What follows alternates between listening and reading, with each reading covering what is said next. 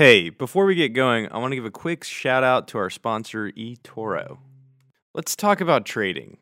Maybe your MO is just stacking sats once a week, or you're one of those cowboy altcoin traders who go deep into technical analysis. I don't know. Maybe you're just a muggle and you're trying to get into this whole cyber cash thing. Maybe you actually do want to put some skin in the game, but you have no idea where to begin. Now there's one trading app for all of that eToro. It's a trading platform and mobile app that lets you buy and sell cryptocurrency. And it's also the number one social trading platform in the world. Listeners, you might even be asking, what the hell is a social trading platform?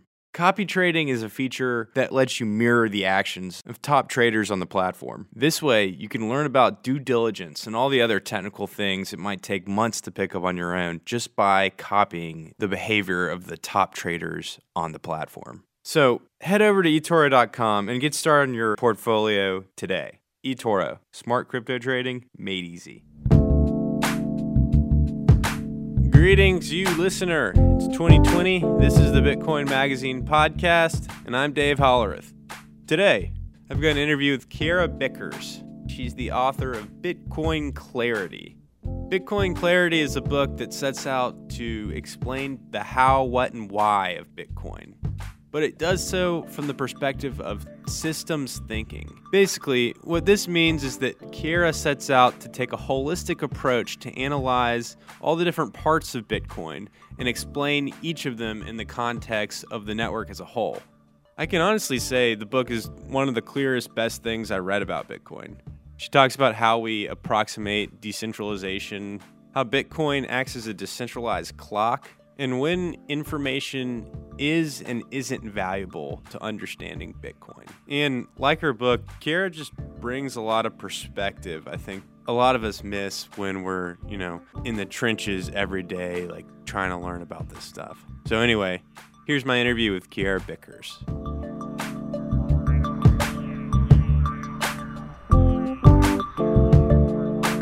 Yeah, so I I wanted to write a sci-fi book and I had all the characters planned out and I just got so I moved away from San Francisco. So I felt that I was too close to tech. Like everything yeah. was tech in San Francisco and I just needed a break. I moved to Chicago. I continued to work at Blockstream remotely and I spent basically 8 hours a day every day writing this sci-fi book.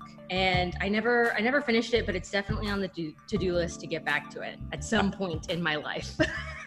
hey, I've got one of those oh yeah, I'm sure we all do. Yeah. all the side projects that you know we put down and never pick up again. But it was just too hard and painful to watch what was going on in the Bitcoin space and or the cryptocurrency space at large in like 2017. Yeah, because there was so much noise, mm-hmm. and I had so much knowledge about Bitcoin that I felt was undocumented, and you know it it ended up being that I felt that writing Bitcoin Clarity at that time was more valuable than writing a fiction book. That but I will sense. definitely go back to it at some point. Yeah, I mean, fiction is fiction is totally a labor of love. You know, like nobody uh, cares about that. You have to assume. You know what I mean? Or at least I do when I put put it out in the world, just because it's so hard to get fiction that's read. Yeah, I mean, when you actually, because now I know way too much about self publishing, but you know, mm. if you look at the fiction writers that do self publishing, they end up the only way they can make it work is if they write a series and then they give the first book in the series for free and it ends up being you know not to be overly judgmental which is sort of my nature but uh, it ends up being like very low quality like in a very specific yeah. genre if you write anything that is in multiple genres people aren't interested like yeah. if you write something that's too new people won't know if they like it uh, and then you have the harry potter thing where it's like oh my god well of course people get lucky yeah i've definitely noticed that like self-publishing is like i mean it makes so much sense you know but at the same time there's still it seems like there are gatekeepers to where if you want to get your book recognized you have to have the gatekeepers sort of like pass it. Yeah i mean like you're on twitter right? And the whole way yeah. the way that twitter works is sort of the way i guess a lot of media works in general is that the only way that you can rise up in twitter is if someone with more clout than you pulls you up right? So it's like if you get a retweet from someone who's got like 100000 followers you'll get some in that process. But unless unless short of that unless you have a network that's like rooting for you and has more followers than you you, you get no traction and it works yeah. the same way in publishing right unless you know someone who can bring you traffic you get nothing yeah speaking of networks, so your your Bitcoin book, Bitcoin Clarity, is different from other Bitcoin books that I've read. On the initial level, it's because you take a different approach. Can you sort of explain that? It's about systems. Yeah. So first of all, it's really nice to hear other people say that it's different than other Bitcoin books. Because for a long time, I was thinking that. Like for the year that I spent writing it, I was like, "This is different. This is different." But to actually get it into people's hands and be like, "Oh wow, that is actually different," I feel a little bit validated in that way. So why is it different, right? Well, my background is working at Blockstream at least for the past like four years now, mm-hmm. and mm-hmm. it's really a lot of technical developers there I mean, it was a lot of Bitcoin core developers. Since then, a lot of them have left, but the conversations were so cypherpunk, so like protocol level. like it was all about systems all the time. Mm-hmm. And, you know, it took me a while to really understand the way they think. But once I felt that I got that down, I started to see how they were perhaps having blind spots. Yeah. So what I wanted to do and like what validated the idea that there were blind spots is they all were willing to admit it right? They're like oh yeah like we don't know anything about that. We don't know anything about soft skills. Or like uh, when you look at things like mastering bitcoin it's it very much reads like the bitcoin wiki. Mm-hmm. and you know if you have something to google if you want to learn about utxos or something you it gives you a very like micro like a very small understanding of these concepts but you're missing the whole ecosystem which those concepts evolved. So yeah. what i wanted to do with bitcoin clarity is in like i wanted to basically regurgitate the way I think, which is I think within context all the time, right? So I think visually more than verbally. So mm-hmm. everything is illustrated.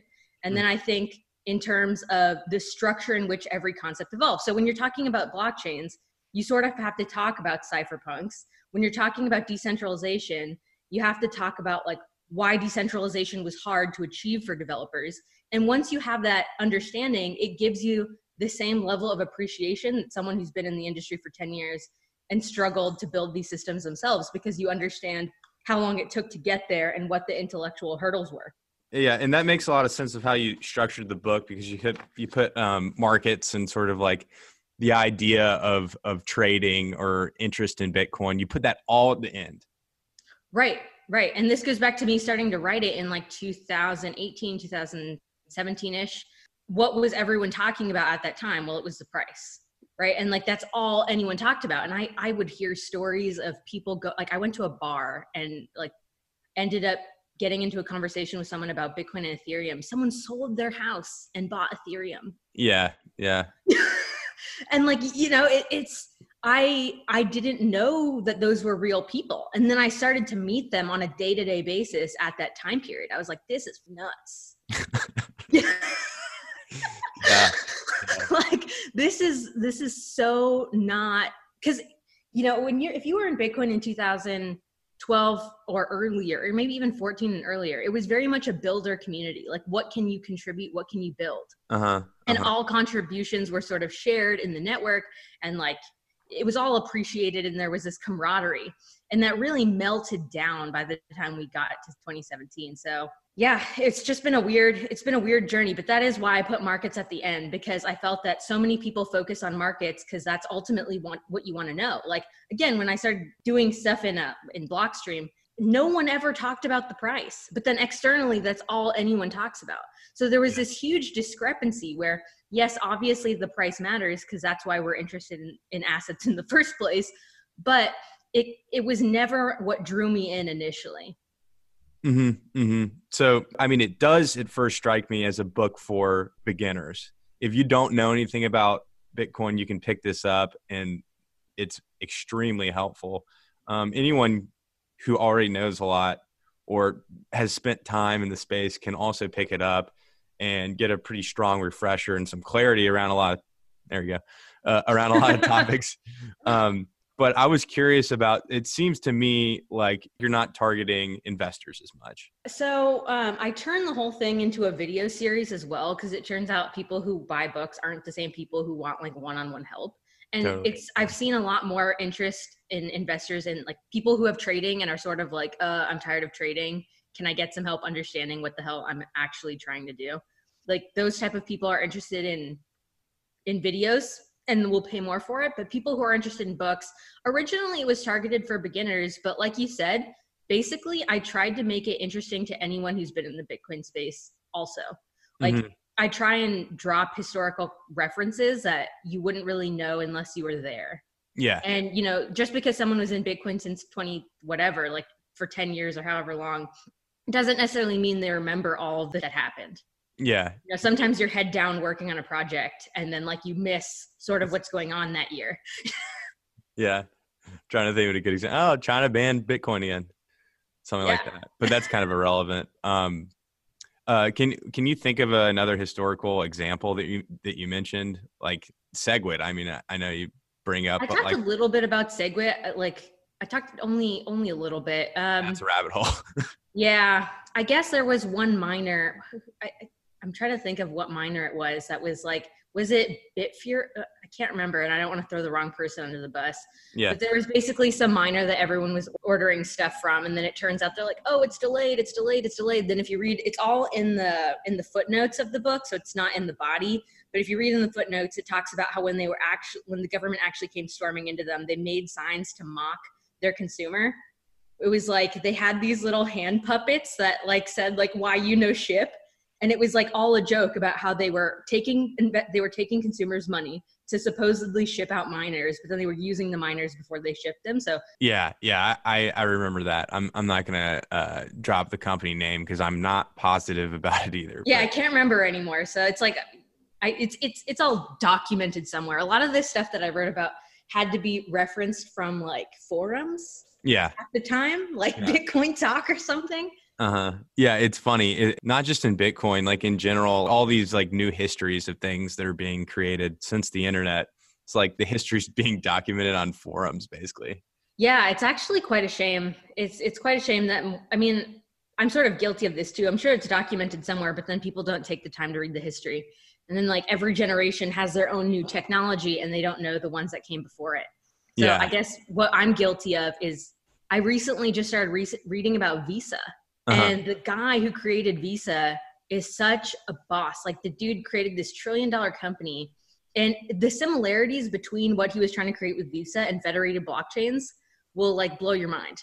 Because really? what he was actually trying to do is create a consortium where no one in one bank in specific controlled it and you know he was able to achieve that and after he quit working at, uh, as a ceo of visa he just like moved to the wilderness and wrote like basically tweets but in a book wow yeah and it, it's like I had no idea the history. So, you know, we're all guilty of this. I think w- when I got into Bitcoin, I remember telling some like OG who ended up hiring me and becoming my boss that I had never heard of PGP. Yeah. Yeah. Because it was created the year I was born. You know, so there's this weird thing where you learn about technologies backwards. Totally. It's really insane when you think about it from people entering Bitcoin because having no conception of economics or something like that, or or yeah, even just like how all the parts of Bitcoin were created through like, I mean, I, I guess you know you could go back to like 80s and 70s for uh, encryption or yeah encryption, but like 90s, like all the different parts, proof of work. Right, and then there were like patents on something, so you actually couldn't use the tools even though they existed. Yeah, what was that? It's Merkle trees. Yeah, Merkle trees. So he, yeah, that's that's very interesting. Uh, not open source. yeah, I mean, like you have to have to realize that like in the internet, it's application developers that make all the money, and protocol developers like are broke. Yeah. Right, and and that's it's definitely not that way in Bitcoin because they buy the token, but it's not a direct payment system. It's not like they're getting paid to work on their cryptocurrency. They just bought it. Like anyone could do it. Totally. So yeah, it's a little bit messed up. um, so you used to work at Blockstream. Uh, I still do. Uh, yeah. Okay. I wasn't sure of that. Okay. Yeah. So what do you do for Blockstream? Yeah. So um, I started out there as like the first intern, and then they hired me. Nice. I think because I just kept ranting about Bitcoin and wouldn't go away, and then yeah, I always joke about it, but yeah, uh, I worked there as a system administrator. So it's like keeping all the computers nice and on. That makes sense with your systems approach to the book. So I want to just like dive into specific sections of the book. One section that I really liked did a really good job of explaining decentralization. Uh, was the section on actually approximating decentralization. And you name the factors that dictate the scale of decentralization of a system. And the two I was most interested in are immutability and network cost. So basic argument about decentralization is that it's probably the most important property on the blockchain and uh-huh. other properties emerge from it like censorship resistance. Right? So we really want decentralization. The problem when it comes to the way we think about things we really really want is we believe that if we can't measure it, we can't maximize it. This is very flawed and dangerous thinking because once you try to measure decentralization, uh, it's a bit i relate it to security right? Like you can't put a, a, quantifiable number on how secure your house is. You can't say it's yeah. like 100% secure or 50% secure. You can only make generalizations or relative statements. So like a relative statement is what were the two examples you gave? Uh, network costs and immutability were the ones i was i was interested in. Oh okay yeah. So network cost is one way that you can sort of measure the decentralization how how much it costs to run a full node. Yeah. And then also immutability is something that sort of varies based on how decentralized you are right? So like if you're very decentralized it should be immutable. If you're if, as you push more towards de- as you push more towards centralization you get you know you get censorship which is totally what the, that's the opposite point of what decentralization is trying to achieve yeah, and you you mentioned that you like didn't include it in the original scale immutability that is because it's so similar to censorship resistance, I guess, or just censorship in general. So it's interesting that you point out how costly decentralized systems can be. Can you sort of give me an understanding of like reasons why? I mean, essentially it's proof of work as an example is costly.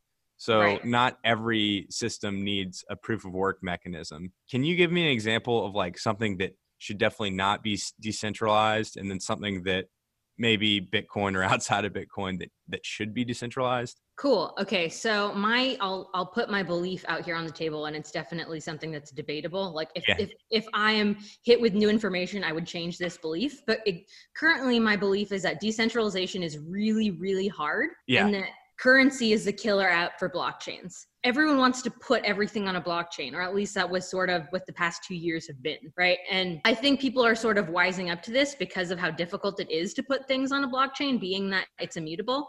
Like imagine trying to update protocol stuff while you're in this this decentralized environment and getting all the nodes to upgrade, and then it's just it's just a mess. Mm-hmm.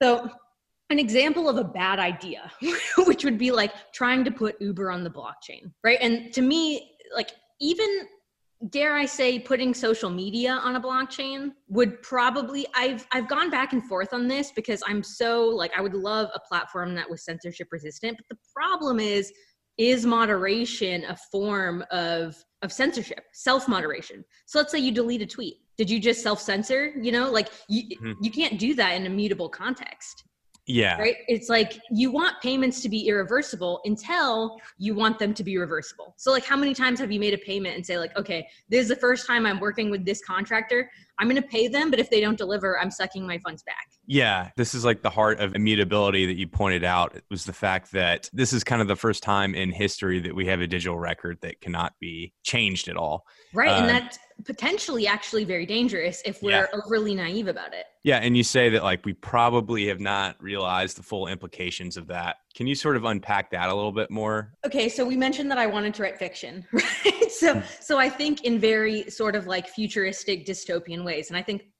also that's just an exercise of adversarial thinking over the long term.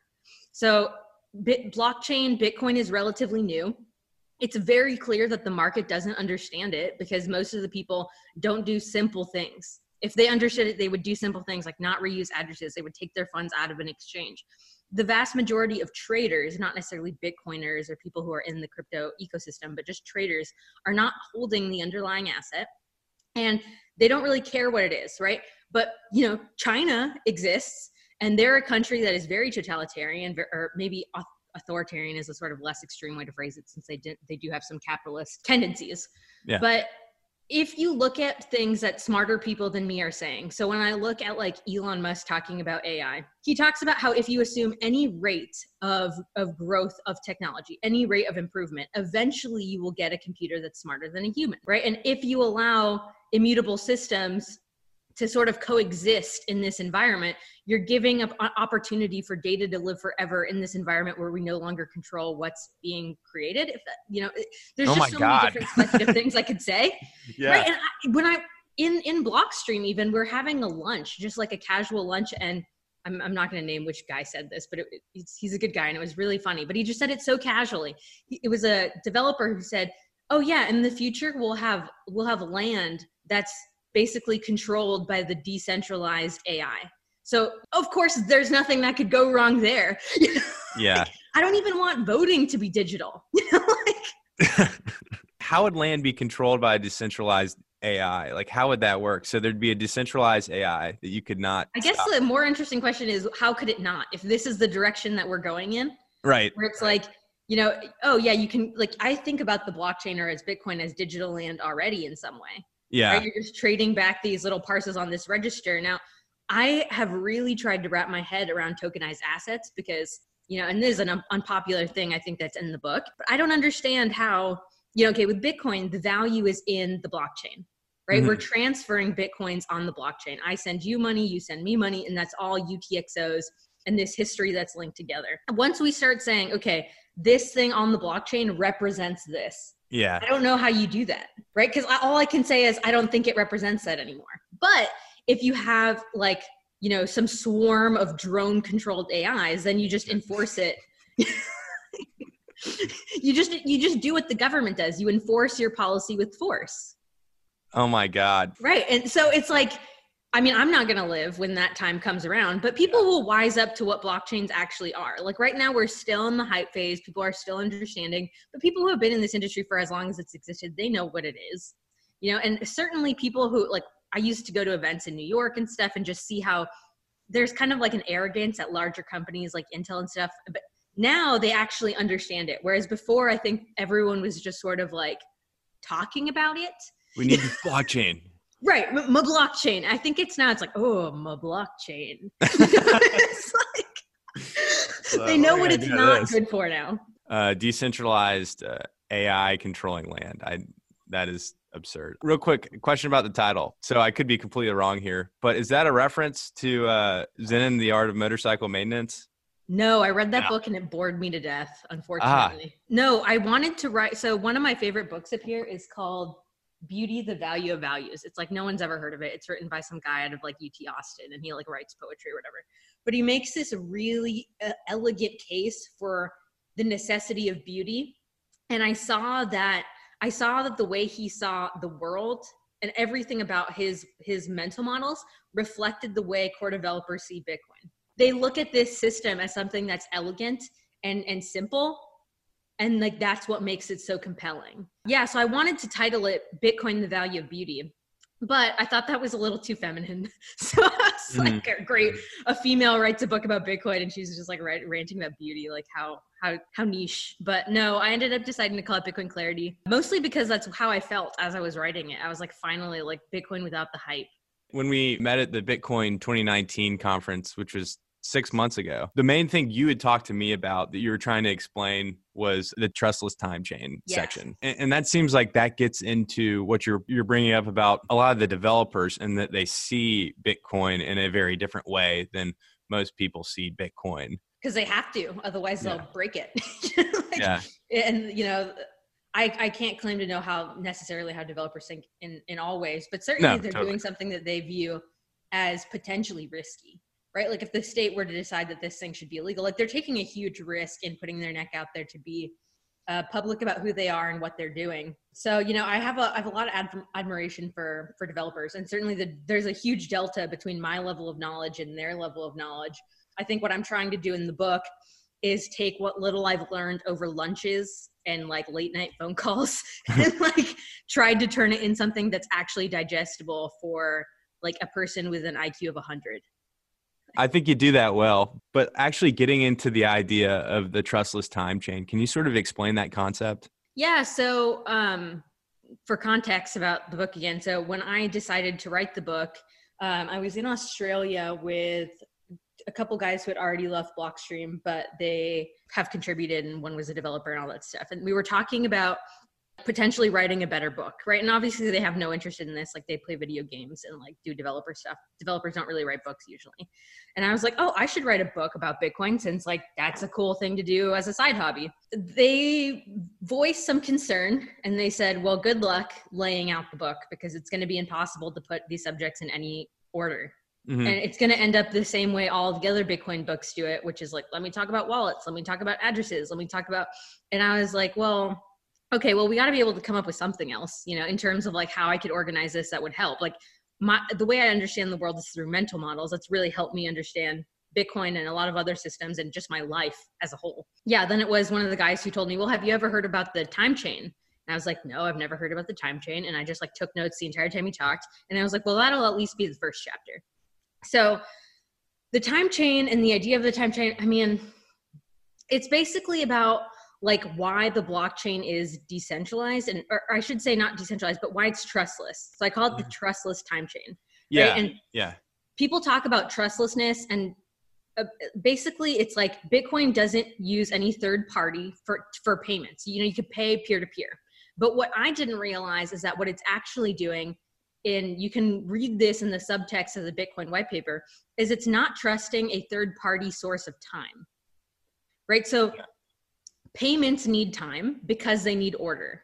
Right? So if I pay you and then you pay you know our friend over in China, we need some way of knowing that the payment to me came before the payment to China. So then we know how much money you actually have available. Right. Okay, so we need time, we need order, but in order to be trustless, you need to not you not you need to not trust any third party.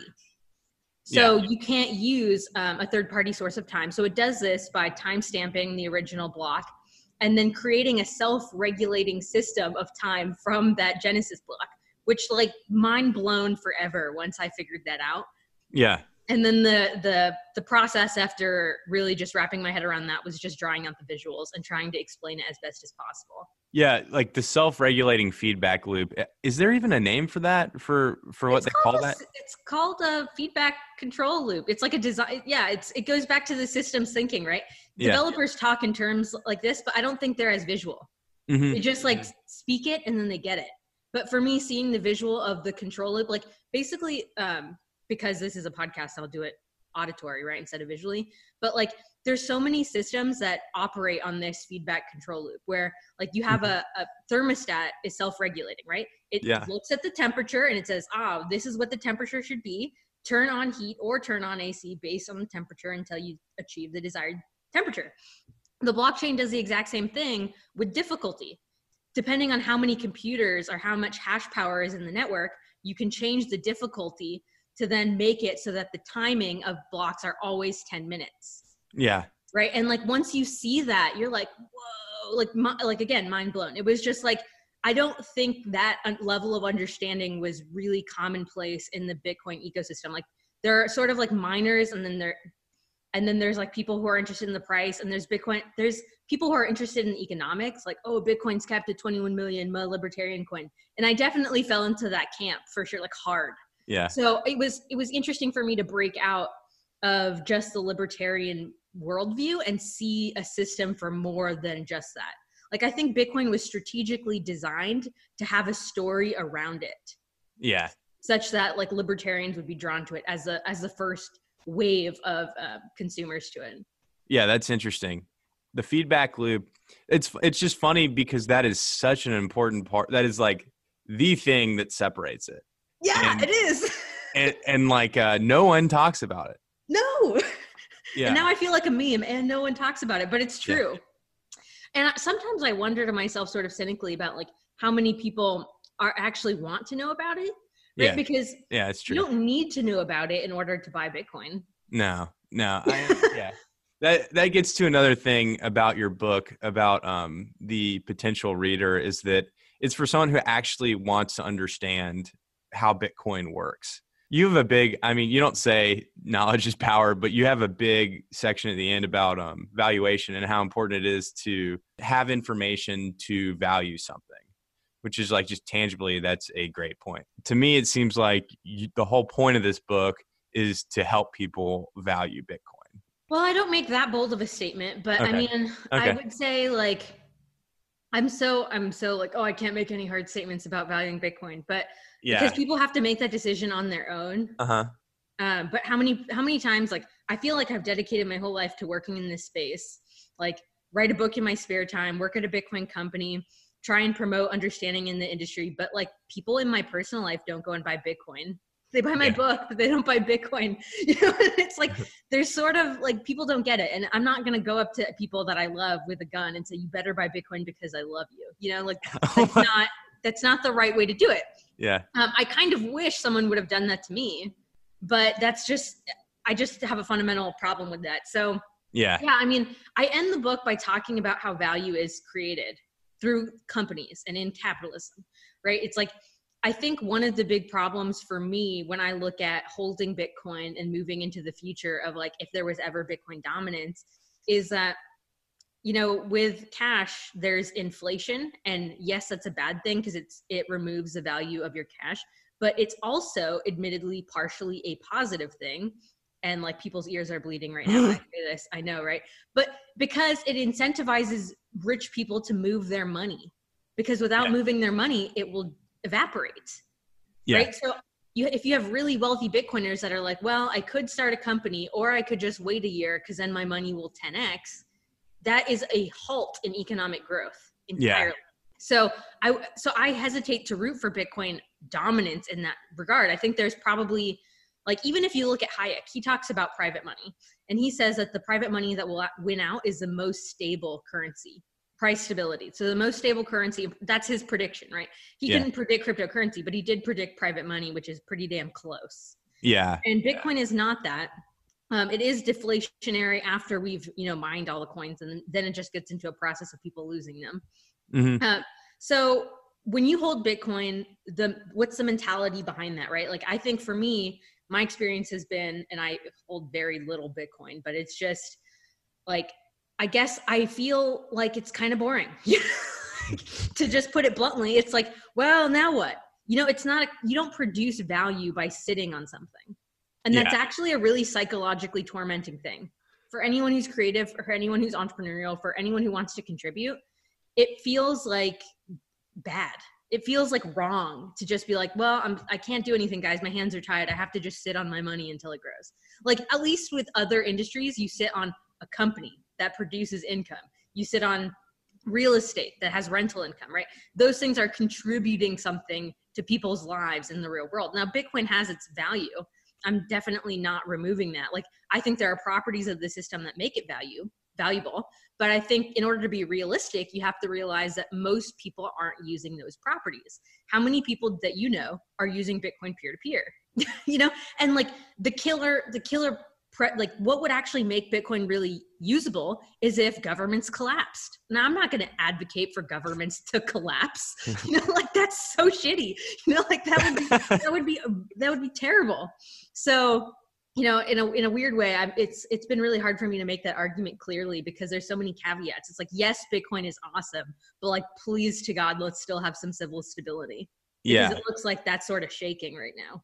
Oh no stable. Yeah okay i was thinking that you were saying that you think that bitcoin should be exchanged more. No i don't so i don't make it i don't think that that's useful for bitcoin because like so one of the core arguments that i make in the book is that fees are going to have to go up uh-huh. which really sucks for Bitcoin's usability because nobody understands why fees exist. Yeah. I feel like if people understood why the fees existed, they would be thrilled to pay fees. But instead, you get people like, you know, the Bitcoin Cash sort of team like vilifying this idea of fees.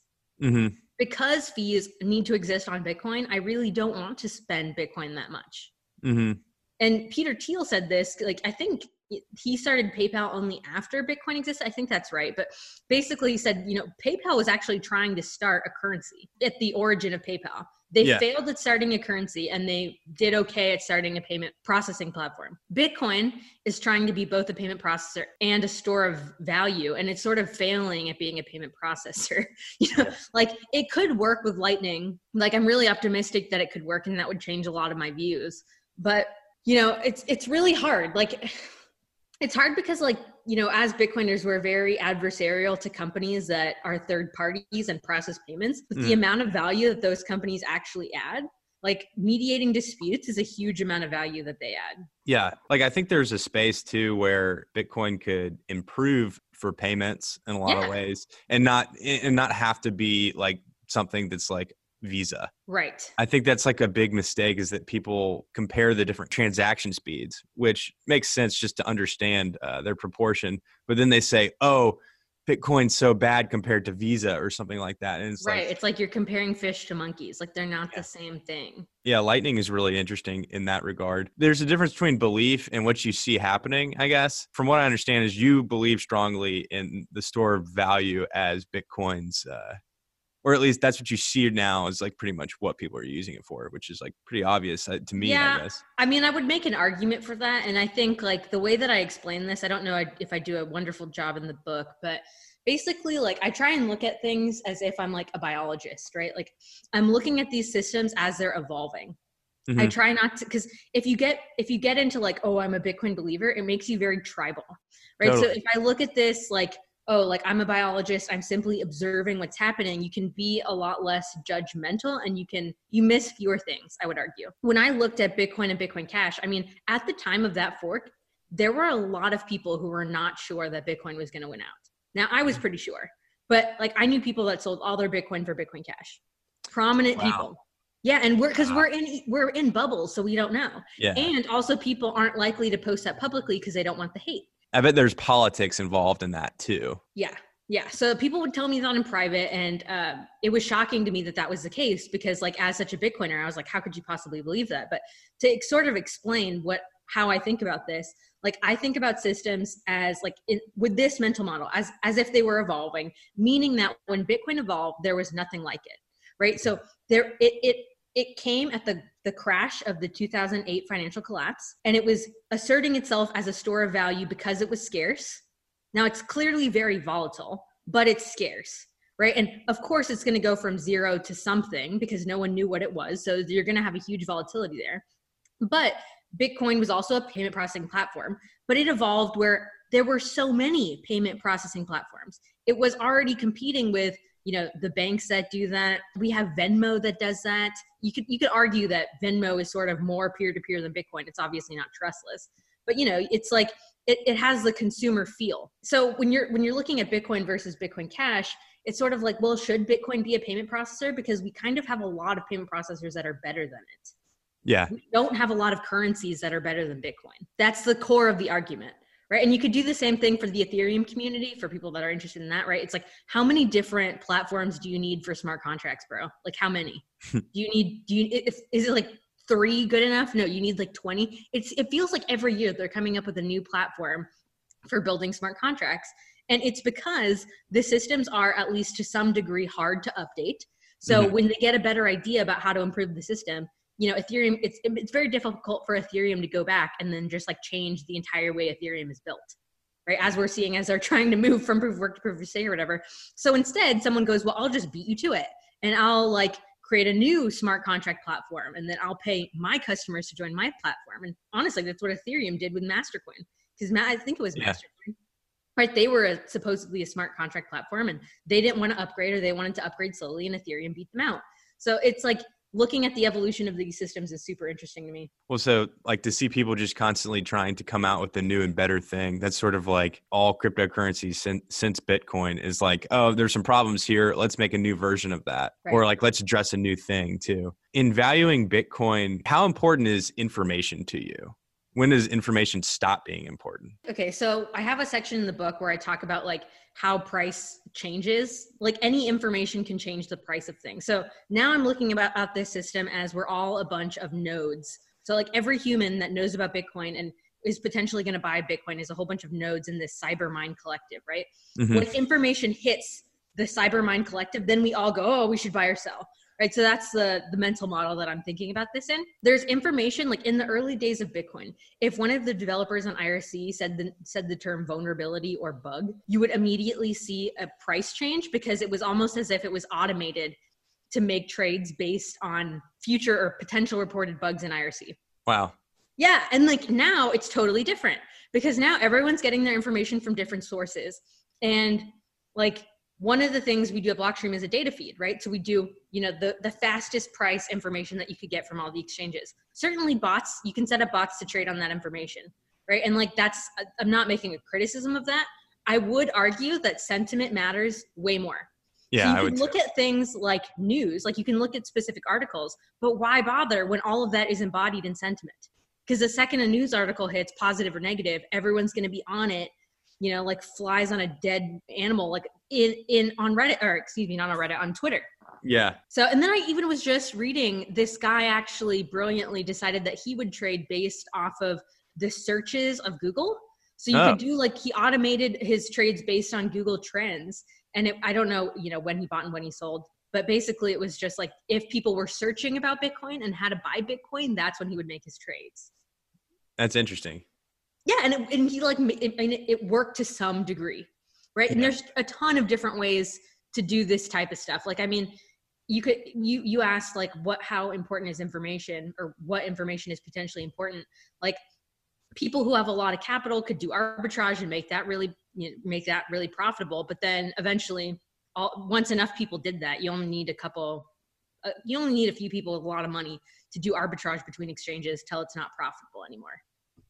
So there's a lot of different things. Like it, it's hard with information, right? Because Yeah. if you have a, if you have information about a vulnerability and you were to like buy or sell based or probably sell based on that information, right? And then you you'd have to have the information and then and then be the one to put that information out yourself and then know, and hope that that information translated into everyone in the collective taking the action that you want. So it's Yeah. it's like super hard. Yeah, and I don't I don't frame myself as a trader at all. Like no, I know. but um, I do think it's interesting, and I did interview some traders for writing the book. And God, thank God I'm not a trader because these guys are like reading numbers into like dice rolls. Like they, it's like they think there's synchronicity everywhere. Sometimes. Got a Ouija board out. Yeah, and I'm like I don't know that these two things are correlated, man. Um, God, that's crazy. Uh, yeah, yeah. Just getting into the research interviews. Like, tell me about the work you had to do for this book. Um, well, mostly I just had a couple friends who had a lot of time on their hands. Yeah. that happened to be Bitcoin contributors. So I would just like call them up and they were like IRC people. So they were always hanging out on IRC and we'd talk. Um, that helped a lot. I read a lot about mental models, systems thinking, watched a lot of YouTube videos on that. I watched a lot of YouTube videos of from core devs that had like 200 views that no one else wanted to watch. and then I would sit and I'd sketch it all out. So I'd watch an, I'd watch something on on YouTube, right, with 200 views. It's like some brilliant thing that like Greg Maxwell had spit out and then I would sketch it all out onto note cards, and then I would re-sketch it out on note cards, and then I passed it to a competent art, uh, like artist that I met at a coffee shop, and I was like, "Can you please make my thoughts less ugly?" And then format that into the book. But yeah, I did interview some traders too, all like retail traders, no professional traders, um, unfortunately, which I probably want to go back and do. But I didn't get a whole bunch of like useful information out of traders, the traders that I spoke to. That makes Like, sense to me. I think they were interested. Yeah, they were interested in what I had to say about Bitcoin because a lot of the times I was like debunking their crazy theories. yeah, yeah. I mean, it seems like it just seems like it, it has to do with like how you've like structured your book too. Like if you're just spending your time looking at the market, it's extremely chaotic. Well, yeah, you don't have all the information and you, you can't know. Like you can't know what's going to change, right? So if we look, if we contrast like a speculation with like maybe what would be like the crypto equi- equivalent of like value investing, right? You look at the properties of the system and you say, ah, like Bitcoin has a lot of infrastructure around it, it has a lot of wallet support, a lot of exchange support. It's the oldest, it's got the most people that are holding it. Like that's something that I want to back. And then you look at something that I find interesting, like Grin. Oh, this is even more private than Bitcoin, but it has like less infrastructure, yada yada yada yada, right? So on that basis, you could say, well, maybe I'll I'll put some money into Bitcoin and some money on this other cryptocurrency that like no one knows if it's going to succeed or fail yet, right? But when you're looking at sentiment or when you're looking at like you know Twitter, you know rallying, hype, noise, that's all immediate trading stuff. And honestly, most traders don't trade on sentiment. The ones that I was talking to from TradingView, like Yeah. they're trading based on like support lines and resistance and TA lines. people. yeah, yeah, they Yeah. they were they're like all just looking at the charts, which I don't do because it's like way too complicated. Like it's Yeah. it's it's more time consuming than you would think. And it goes back into that what value are you creating trying to profit? Like it's not in my nature to try and extract profit off of like ups and downs or volatility of an asset. Like I, I like to create things. Me too. That's why Uh, you do the podcast. Yeah. Wait. So uh, I was digging through your index, and I didn't see. I saw that I don't. You didn't have privacy in there, and I I felt like you've mentioned you mentioned privacy, but you never really address privacy. I was curious because I figured you probably did, left it out intentionally. Yeah, so I, I think I want to write a sequel to the book. Yeah. That's called uh so this one's Bitcoin Clarity and the next one will be called Crypto Chaos. Uh-huh. and uh more provocative, right? People love shit that's provocative. But um I think what I want to do there is talk about like different types of cryptocurrencies that are potentially interesting or even stuff that's going on in cryptography and then applied to cryptocurrency that's interesting. Yeah. You know, in order to do that visually in the same way that I did in this book, it's going to be a little bit more advanced. It's gonna right? have to be if you're gonna yeah. if you start talking about cryptography and, and privacy. Yeah, like in, in order for me to explain even something CoinJoin, but like visually, yeah, um, it takes like more of the page. So it's like I, I have to be more strategic about how I do it. And I do think privacy coins are some of the most interesting use cases for new cryptocurrencies, just because there's stuff like because Bitcoin is hard to update. You know, you can't put crazy new shit in there. You mm-hmm. know, like you can't because people would reject that.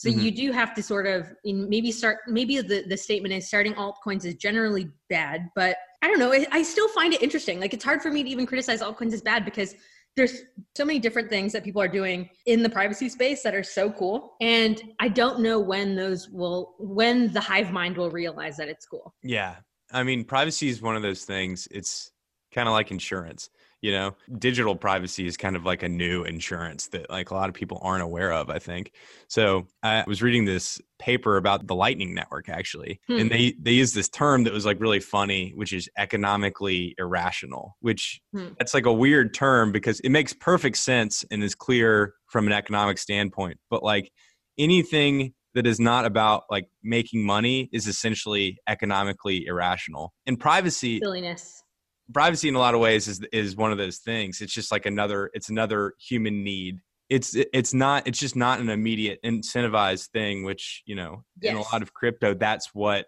is working. Yeah, I mean, okay, so I'll say a couple things about this. So the way that I think about privacy, which isn't in the book and will probably be in the next one, is you can implement privacy at the protocol level or you can you can have a system that requires users take actions that then generate them more privacy or produce them more privacy yeah. right so if you do things like you know not reusing addresses or all this stuff that everyone always says there's a bunch of things even if when you send bitcoin um, at the current exchange rate so if we're talking in dollars and then i send you $10000 worth of bitcoin at, a, at the time where that exchange rate made it $10 or $10000 that's going to be chain analysis is going to look at that and know that i'm in america and like know exactly what time I sent it based on the existing exchange rate. Like, there's all kinds of things you can do on Bitcoin to preserve your privacy, but they're complicated. Really complicated. There are things you can do at the protocol level, which are more are complicated not for the user, but then for the developers. Yeah. So yeah, like I think the other thing that I want to say about that is like my background, at least before I got interested in Bitcoin, was studying economics, and I would just listen to Mises Institute podcasts till no end like i credit them so much to my knowledge about uh, about economics. And you know the reason why like uh, i think it was i think it was hayek? Probably i think it was hayek. Basically just the austrian school in general. What they're really good at is understanding that like traditional thinking in economics doesn't take into account human behavior human behavior. Yeah. So like things that would bother an economic, uh, an economist or a classical econo- uh, economist is that if you raise the price of something, it actually increases the demand. Right. And like that's not what how most that's not how most that's not how most people trained in that study think. So when you apply that uh, human behavioral under, understanding to Bitcoin or cryptocurrency, you have to think about like, well, what would be it's so hard because you can't it's so hard how do you what would be the driving factor that would make people care about privacy because for all intents and purposes people don't care about privacy yeah Like, I mean, they should. We can we can say they should all day, but yeah, but that doesn't matter. It, you you get the re- repercussions before you understand the value. I think. Yeah, no, I totally agree with that, and then you, it requires long term thinking. Yeah, and we've never really experienced. I mean, we we have seen instances in the past of, of how it's bad if you don't have privacy, and you know your data can be used and stuff. But we haven't had a, enough time really to understand like how important it is. You know. I yeah, think. and I mean, it could be that it never is important in our lifetime. Like we don't know. Like it all depends. Even something like Bitcoin, right? When you speculate on future on the future price of Bitcoin, Well, that's all pretty much dictated by what the central bank decides to do. If Uh-huh. the central bank decides to shoot itself in the foot, then yeah, Bitcoin's really valuable. Um, and you can look at trends and say like, well, maybe the, the- like they have a history, they have a pattern and practice of stupidity, so they'll probably be stupid in the future. Thus, Bitcoin, right? But it's harder to do that for privacy because, like, it's I just it would take a lot in order for people to really care about privacy, but look at Bitcoin's initial use case with the Silk Road, right? That was when people thought Bitcoin was private, that was what they used. Yeah. And now, like, we have so many alternatives. Now, I don't even know if there's an alternative to the Silk Road. I don't follow that. I'm sure there is, and I'm sure they're not using Bitcoin. There are a few, but uh, yeah, everyone's still using Bitcoin. That's the crazy Well, thing. That's insane. Yeah. Yeah. That's insane. Thinking about how you as a user could improve your privacy by the behavior, changing your behaviors, or at least being aware of your behaviors. Like in Bitcoin, you know, I talk about this in the book, at least UTXOs. Like I explain UTXOs in full and how you make change, how you can take a big UTXO and break it up into smaller ones, or how you can take smaller ones and combine it into a bigger one. What I don't mention, which is the privacy side, is that if I'm like, if I'm looking, if I'm paying you, right, and I have a SegWit address and you have like a multi-sig, Mhm. and I'm paying you off one UTXO and it makes change. Well, it's pulling the change goes back to me or an address that I control, which would be a SegWit address. Yours goes to a multi-sig. So at the blockchain, it goes SegWit, multi-sig, SegWit. You can perfectly see that which that the change address is mine. But I didn't think it was appropriate for this book because it's just going a little too deep. Yeah, yeah. And if you're like trying to understand Bitcoin, you don't really need to know about privacy yet. No, like I need first I need to make you care about privacy and then I need to show you how to be private.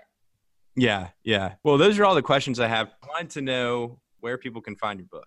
So right now I'm only doing the book on my website Mhm. and then uh, maybe we can include a link on this like podcast like blurb down below. Yeah. I have getbitcoinclarity.com and I'm pre-launching the book on Amazon, but I kind of wanted to like drum up some support for it before I launch on Amazon. Cool. I think I'm going to go to Bitcoin 2020. We met at Bitcoin 2019 Please do. and I'm going to try to just give away the book there. Okay. uh, for Uh, anyone who buys a ticket to that. I haven't even talked to them about it, so I should probably talk to the organizers of the conference first, but that's Yeah. sort of my plan. Yeah, yeah. Um, and uh, thanks for coming on the show. Thanks for having me. It's actually fun to talk to you. So I think you you actually have a really good show going. Thanks. I mean, there's so many people who are in the Bitcoin community who are like trying to say things, trying to explain things. I just thought you did a good job. You need Thank to be so recognized. It for really means a lot to me. Yeah, I really appreciate it because I did. I yeah, just a lot of a lot of staring at walls and a lot of pacing was my process. So it's good to have it in the hands of other people who, especially people who are new to the space, when the next hype cycle comes in, which maybe will be caused by the conference. So, Yeah. it did kind of coincide last year. yeah. So if if you guys bring in a whole bunch of people with all this hype, then I'll have to hit them with some clarity. That's the goal. Yeah. Shit. I had another question I wanted to ask you about. Uh, you made a point about artists and scientists both look at the world differently. And that was like in the beginning of like the first section. I was curious about that because you're sort of, I mean, I think it has a lot to do with how you're trying to explain the book, how what you're trying to do with the book. Can you explain sort of how scientists think about the world and artists? Yeah, I would love to. I'm getting giddy in my seat just thinking about it because I'm like, oh yeah, you care about the the the intro to the book. It's like super. It, it frames the whole thing, right? And I think what I'm starting to realize is because I think in long timelines, right? So long term thinking goes both forward and backward. Because I think in such long timelines, I realize that the innovation that science has created, the ability to like go to school and study science, like the fact that we even have a word for it, has really meant that a certain type of person goes into that field right? So Mhm. if you're good at writing if you're good at being artistic you go into the arts and humanities. And if you're if you're left brained or i know that sort of dichotomy has been broken apart already but if you're more analytical thinking you go into the sciences. And then even in the sciences we grade people as to how how analytical they are. So if you're really analytical you go into physics. If you're slightly less you go into chemistry. And if you're less you go into medicine or biology. And this whole system to me it's literally like we created a system to sort people based on how they think. Yeah. and it's like when you look at history that was a totally that's a totally new phenomenon.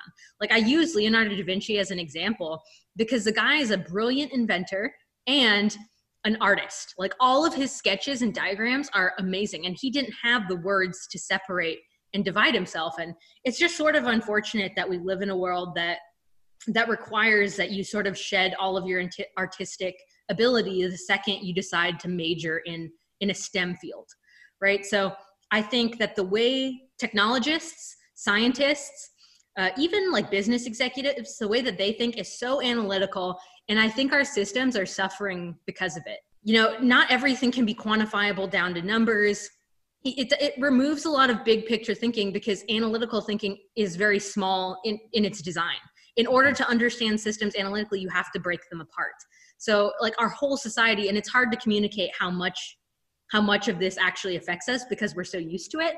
But I think you know how you integrate people who are artistic into into the sciences is really really hard because it, it i don't know how you solve this problem i mean for me i have a background in developing but like i never went to school for it i think if i had it would have just suffocated me yeah yeah I, I I'm in the I have a background in English literature, so but but I I agree with what you're saying, but like I became totally fascinated with this kind of area once I just kind of had another way of going at it, you know.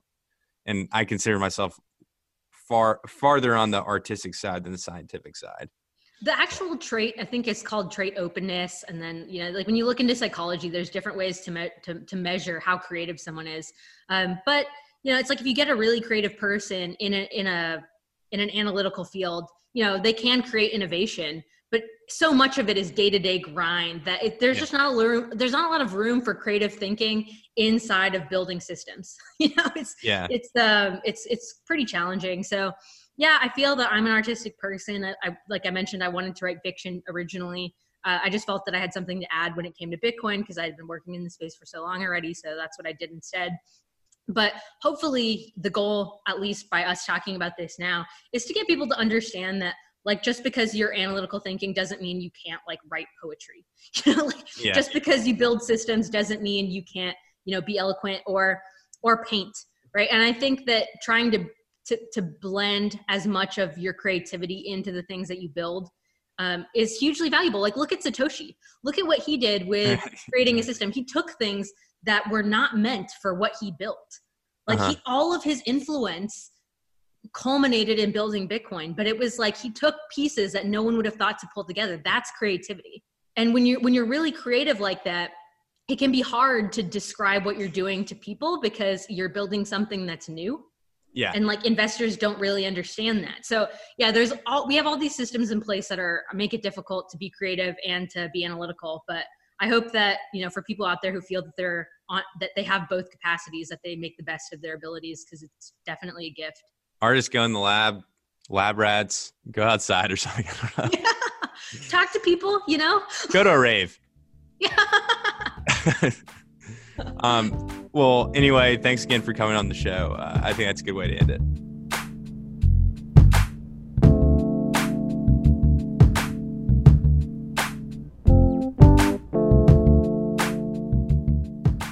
The Bitcoin Magazine podcast is a BTC media produced podcast on the Let's Talk Bitcoin network.